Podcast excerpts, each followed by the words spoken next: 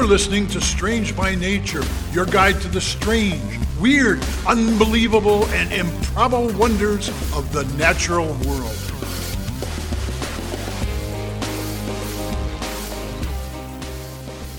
Hello, everyone. Thanks for being here today. I am Kirk Mona, and I am joined today by Rachel Ginza and Victoria Thompson. We are all professional naturalists who together have scoured the world for weird and wonderful wonders just to please your mammalian brain's desire for novelty. Isn't that nice? Let's do this. Hello, everyone. Uh, I'm getting us started this week. Uh, and to keep us in the spooky season that I started us with last week, ha ha ha. Um, I'm actually going to go with something that's a little nicer than last week's vampire bat ness. Anyway, so Okay. I'm going to take us all back to so we're going to go back all the way back in time to maybe about 4th century BCE.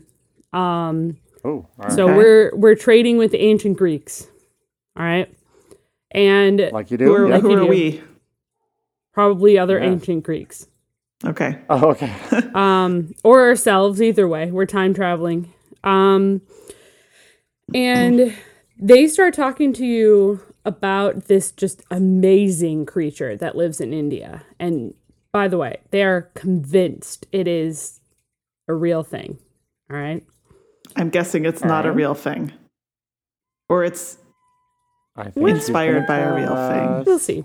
So, this uh, first description you get uh, of this creature is um, fleet of foot, wild horse like creature with a 28 inch horn on its head. oh. Oh, okay. A all right, all unicorn? right. Maybe. This comes from a man who lived in Persia, uh, which is in modern day Iran, uh, Ctesias. Uh, or maybe you don't hear from Ctesias. Maybe you hear it from Pliny the Elder, who calls this animal uh, an Indian ox, uh, with, I quote, one horned beasts that had the head of a stag, the feet of an elephant, and the tail of a mm-hmm. boar, while the rest of its body is like a horse with a single The- horn Wait, projecting from the middle of its forehead. the feet of an elephant, you say? So I is this a say. rhinoceros? Well, You first, just keep trying to guess. I know. Well, I mean, of course, it's going to be the unicorn, is what they think it is. This is a creature that clearly is a real creature that lives on this earth. Uh, no. So, despite all of Scotland's efforts and the fact that it wants its its national animal to be the unicorn, which it is, go Scotland. Um, the real life inspiration for this creature is more likely the Indian rhinoceros, Yeah. There you go. also known as the greater one horned rhino. Uh, Nice. A little monoceros. yes, Monoceros was uh, actually in some of the descriptions I was reading, Kirk. Uh, so its Nice. scientific name is Rhinoceros unicornis. Well, there it is. they went real subtle there. Uh, and it was actually by, uh, described by Western sci- science by Carl Linnaeus in the 1800s. Um, this is a large animal. It's actually the second largest animal on the Indian subcontinent. Um, at about five foot eight, six, uh, six, six feet in height at the shoulder, so is very much bigger than I am, and uh, is about 10 to 12 and a half feet in length. So this is a big animal. Wow. yeah. Uh, they are four to six thousand pounds. Uh, and they live in northeastern India and in the Terai grasslands in Nepal. Uh, and currently, they're about their population is about three thousand seven hundred. Uh, versus when uh, at the beginning of the twentieth century they were hitting about two hundred in the wild, which isn't great. No, not great at all. That's pretty pretty not great. Um, now these have these animals have like a gray brown hide with skin folds that look a lot like armor actually, and their shoulders and their rumps actually are covered in these like warty uh looking bumps all over. Um which is bizarre, but it's just what they look like. Uh and they have a single black horn that is about anywhere from 8 to 25 inches long. The cool thing is that horn is actually purely made of keratin. Um very similar to the stuff that our hair is made out of actually. Right, yeah. And it starts to grow uh, and be able to be seen on the younger rhinoceros after about six years of age. So it takes a long time for them to really start growing. Um, they're generally solitary animals rather than I I generally think of rhinoceros as being like a herd animal. I don't know about you guys.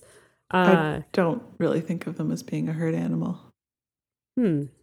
I sort of think of them as solitary. I don't know if that's accurate for all species of rhinoceros.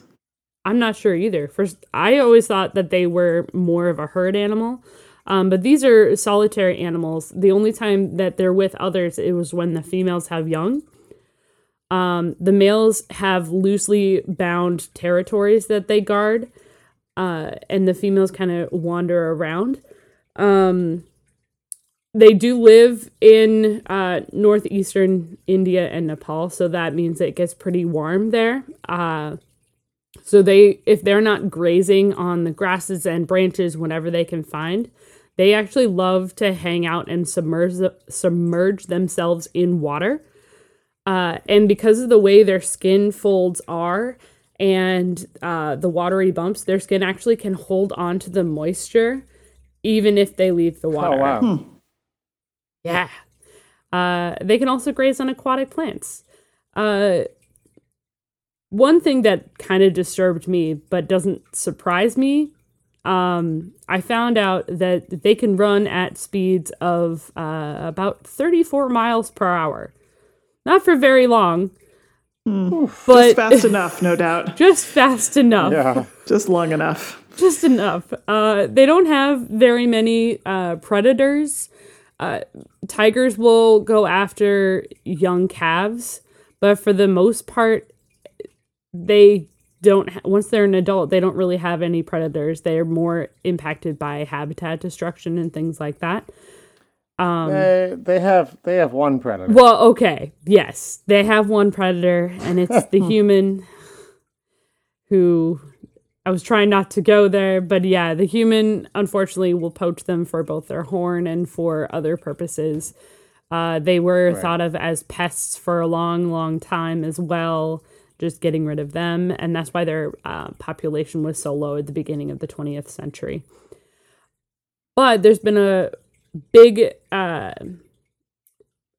what's the word? There's been a lot of work Rebound. that's effort was the word I was looking for. There's been a lot of effort. There's been a lot of work that's been done uh, on conservation, not only on the lands that they use for themselves, uh, like their home and their habitat, but uh, just getting their population levels back up.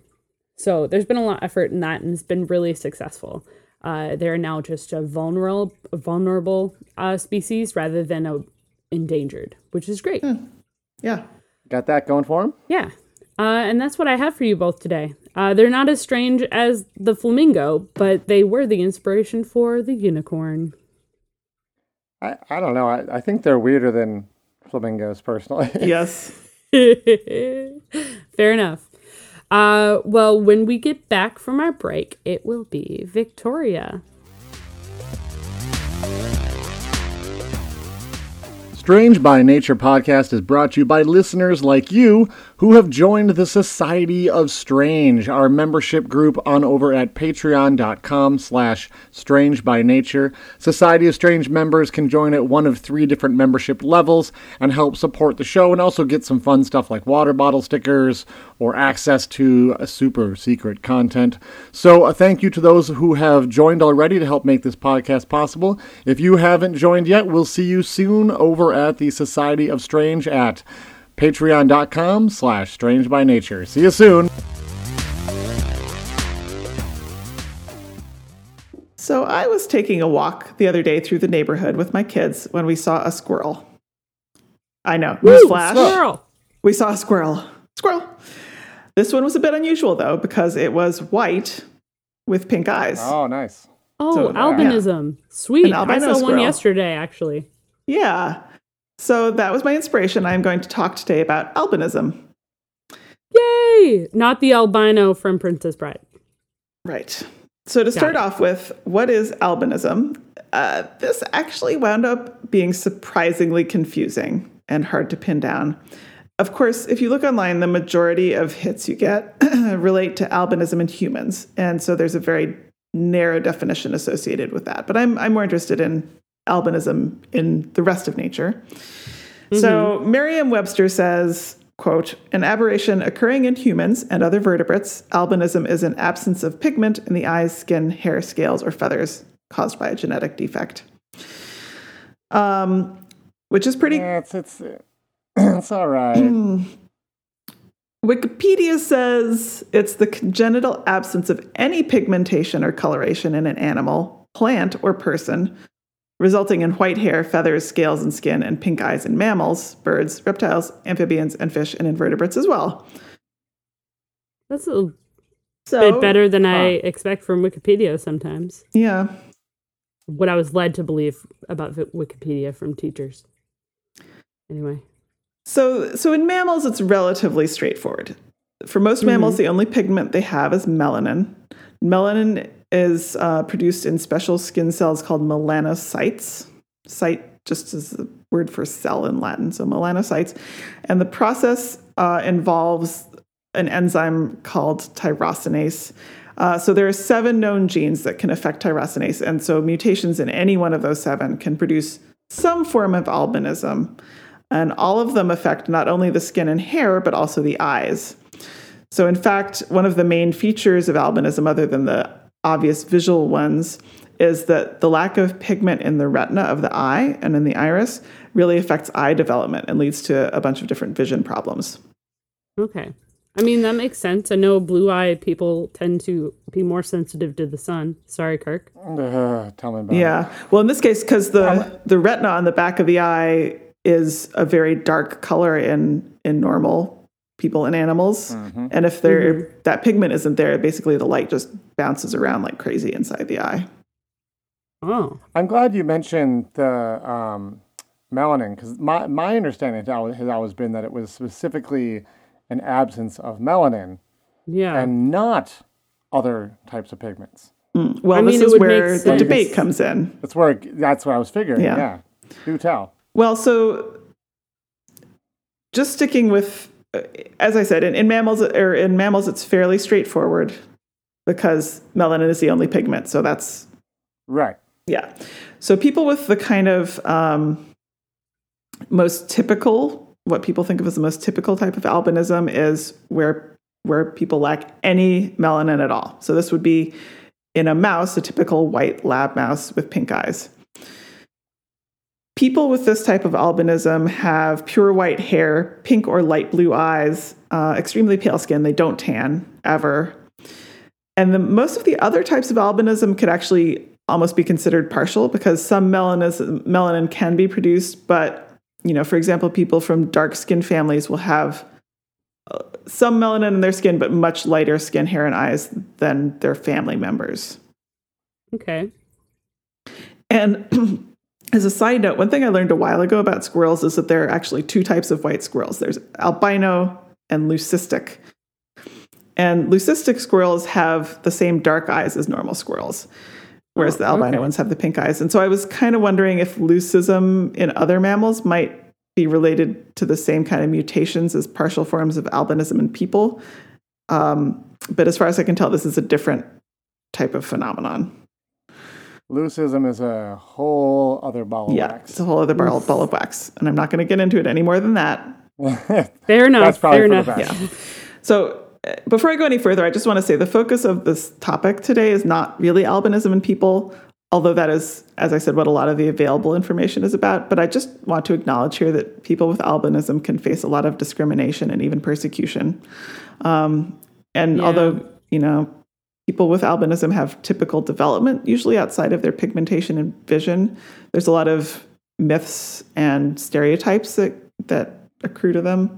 Um, Yeah, and- a lot of them are pretty negative too. Yes, indeed. So, particularly in parts of sub Saharan Africa, there's some actually quite gruesome stuff that happens. And even here in the US, uh, people with albinism can face discrimination and social isolation because of their appearance and their vision disabilities. So, um, it's a serious issue. But moving on to other vertebrates, from mammals, it gets even more complicated. So, a lot of other vertebrates have other pigments besides melanin. So, you could have an animal where their melanin is affected, but red or yellow pigments, which, going back to what Kirk was talking about, they're Yeah. carotenoids. That's right. Yeah.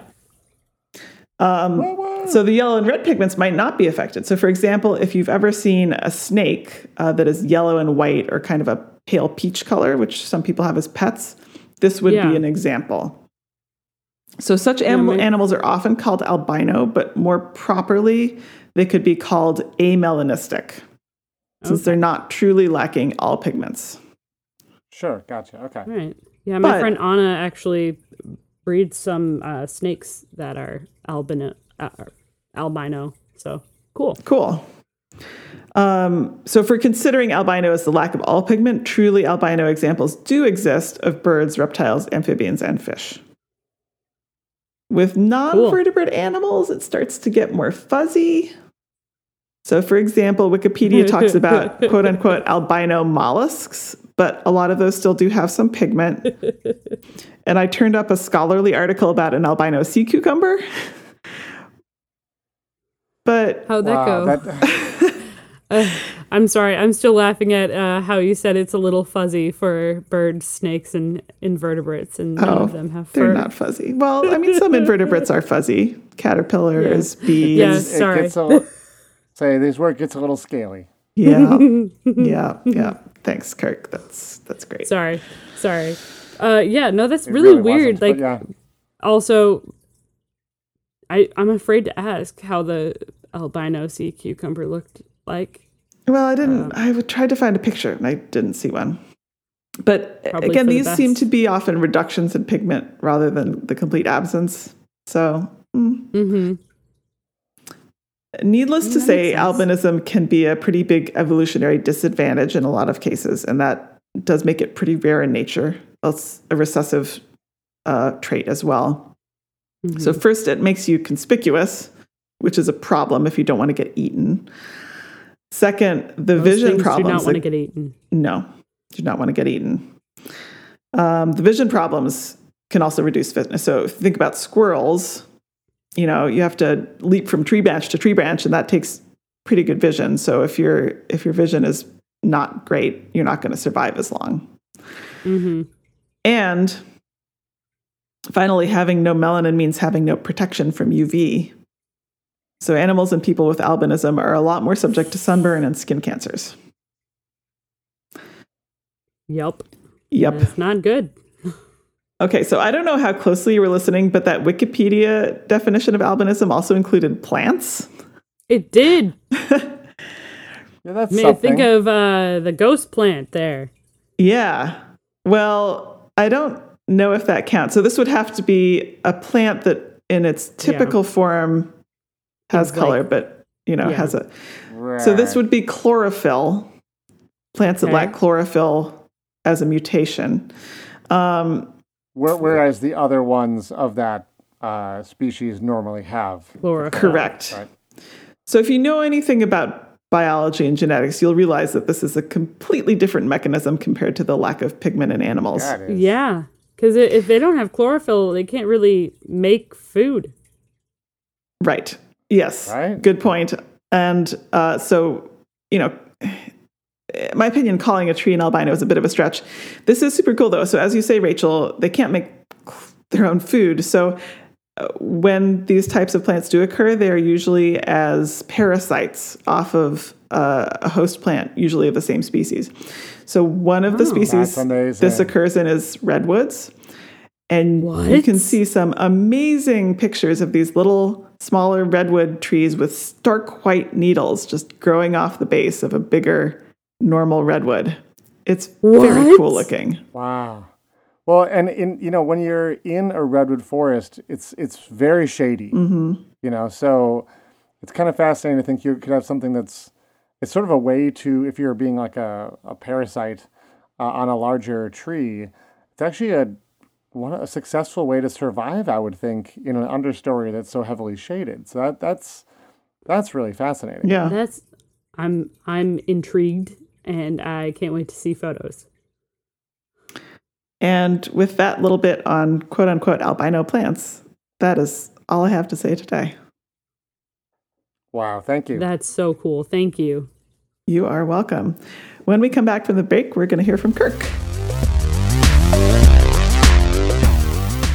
So, as some listeners may have figured out, I'm a uh, pretty big nerd for astronomy. I find Just leave off the last part of that. yeah, yeah. You've been listening to Strange by Nature. Thanks for tuning in. That's today's show. Uh, Oh, you set that, you teed that right up for us. We, it was Thanks, just such guys. low hanging fruit. great. We had to. yeah, yeah. Anywho, uh, I'm just going to keep on going on here. I, I, I do find pretty much all aspects of space and space travel, uh, cosmology, astrobiology, just the whole ball of wax. I find it endlessly interesting and fascinating. Uh, when I was younger, I had subscriptions to both astronomy and sky and telescope magazines. This was back when magazines were a thing before we had the internet. uh, I was actually pretty interested in becoming an astronomer. I know Victoria had mentioned how maybe if things had gone different, she would have become a geologist. I, I actually wanted to become an astronomer. And uh, when it came time to uh, look at colleges, I actually looked at several with good astronomy programs, or I guess what I thought were good astronomy programs. It's actually funny. I I'm sure the Yeah. ones I looked at weren't even all that great. They just probably happened to be the few that someone perhaps happened to mention. Like someone at my high school was like, "Oh, I, uh, this one says they have astronomy." Like, uh, it's it's amazing. Like it, the internet had existed back then, really, in the form it does now. The fact that you could just you know go on Google and type in what are the best schools for these departments, and it pops up, and that was that was not something we had back in the day. Uh, It so was really actually type- nice, Kirk. I'm sure it was. uh, I went ahead and did it now, though. I typed it into to, uh, the Google box there, and uh, it generated a top 50 list of schools. And none of the schools I was even considering going to were even on that list. So clearly, I was doing something wrong. Um, ironically, the school I did end up go to, uh, going to to not study astronomy, is in the top 50 schools for astronomy. So go figure. That's how it works out. Now, That's awesome.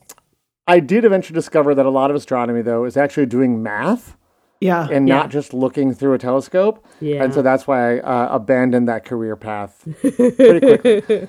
uh, okay, so wh- what does this all have to do with the podcast, right? Aside from the fact that once in a while you're going to hear astronomy topics. Well, it has to do with something that was casually mentioned in one of the last episodes uh, when I was talking about carotenoids. Here, there they are again. Keeps coming up. Uh, I think it was Victoria, maybe, who brought up the link between carrots and eyesight. Does that sound familiar, Victoria? I think I talked about it a little bit. Yeah. I I definitely Yeah. talked about carrots and eyesight. I know that. Yeah. Okay, so maybe you both. yeah. did. Yeah. So- I said I- something like, uh, you know, carrots don't actually give you better vision, but if you don't get enough vitamin A, it's going to cause vision problems. Something like that. Yeah. There you go. There you go. So I wanted to talk more about that, and and, and, I'll, and I'll get around to that. See, I, I first heard about carrots and eyesight uh, back when I took an amazing week long observational astronomy uh, summer class. So look, here's the deal. It's it will it will surprise no one to learn that most of my summer camps and things that I went to were academic summer camps. Not uh, where I could the actually learn slightest, Kirk. yeah, I'm not learn things I was interest, interested in. You know, it's great. I took an astronomy one, a computer programming one, a espionage one. Anyways, uh, it was a great class. Uh, we spent a fair amount of time talking about uh, the human eye and how it adapts to the dark.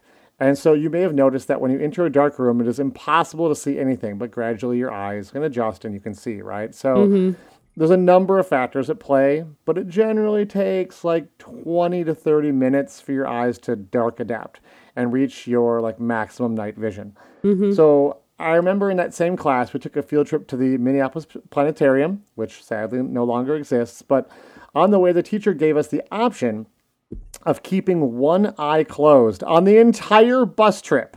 and of course, I took that challenge. Of course you did. I kept one eye closed for the entire 30 minute bus trip. That's so And once we hit the long. pla- I And know. nobody sat Once next I, to I you. I like, oh, I kind of covered it up or something, right? But nice if they gave us like pirate eye patch or something. Yeah. I think, that like, would be the best. the, oh god, this is the nerdiest story. so I, I, I got my hand on my eye for half an hour. We get, we get to the planetarium, and it was super cool because like once you got in there, it was dark. You could like open both eyes and kind of like switch between your left eye and right eye when the when they put the stars on, mm-hmm. and you could like see this instant difference between the dark adapted eye and the one that wasn't. Because when they first turned that planetarium on, you're like, uh, yeah, I see some stars. But with my other eye, I could see like all the stars that no one else could see yet. So it was it was really pretty cool. cool. Uh, now, another thing that same teacher told us, because this was observational astronomy, we actually met at night sometimes, like brought telescopes out and had a star party. They said, look, if you really want to improve your night vision, you should all eat carrots. And carrots, he said, were important for vision health and could actually increase your night vision. Cool. I More have carrots. Heard Got it, right? Yes. Eat all of the carrots. You've heard that. Yeah. So did. to this day, to this day, you'll hear this advice uh, still repeated. And the trouble is, the truth is a little bit complicated. Uh, and this is kind of what you were alluding to. Carrots do contain beta carotene, and our bodies need beta carotene to produce vitamin A. And sure enough, vitamin A is very important to eye health. Uh, that's why scientists recently actually created golden rice. Have you heard about this? yeah. no. Yeah, so it's a, a special rice that actually produces beta carotene in the rice. So it's sort of this golden color, and it's basically was created so that um, it can be added to the diets of kids around the world in places where they don't get enough beta carotene in their diet because they're eating primarily rice. Um, and those kids can then get vitamin A, and then those kids won't go blind because it's a vision Big like kids ish. going blind is actually a problem in some parts of the world because they don't Yeah. get enough beta carotene That's really so cool. um, there there has um, this is going to stop you from going blind but it won't like suddenly improve your vision just by ta eating carrots there has been some research on lutein which i mentioned which slows down macular degeneration but again this is still experimental uh, and it's related to a disease it's not like about general eye health and seeing in the dark so the story about carrots being good for like seeing in the dark and improving your vision actually predates this newer research on that. So we, we can disregard that. So okay. why do we all think that carrots are so good for our eyes? Like why is that this this story that's out there? Well, it turns out it all has to do with World War II. O- So okay. hear me out on this. Okay. during during the war, rationing was pretty serious in the UK. Food was in short supply, Yeah. and the government needed to convince people that all kinds of alternative foods were a great idea. Uh, new products like vegetable shortening began to replace lard, margarine replaced butter, potatoes were pushed as like a meat substitute, and carrots were also pretty heavily pushed into dishes. Uh, and carrots had really not been a big part of people's diets, but there was all kinds of new recipes coming out telling you how to use your rations and use your carrots. Yeah. They were really easy to grow and nutritious, um, and so there was an incentive to push the public to eat more carrots. But this, of course, brings us to radar. Okay. Of course. Did you, Uh, did you see Sure. that coming? No. All right. Uh, there's a So here's I mean, sharp left they used radar turn in the on war. an already left turn. Yeah, here's here's how it all ties together. The Allies in the war had figured out how to use radar, and they used it to great effect. And suddenly, they started to shoot down enemy bombers with like startling success. And Oh. this sounds great, but it's actually a big problem. You don't want to. if they were too Yeah.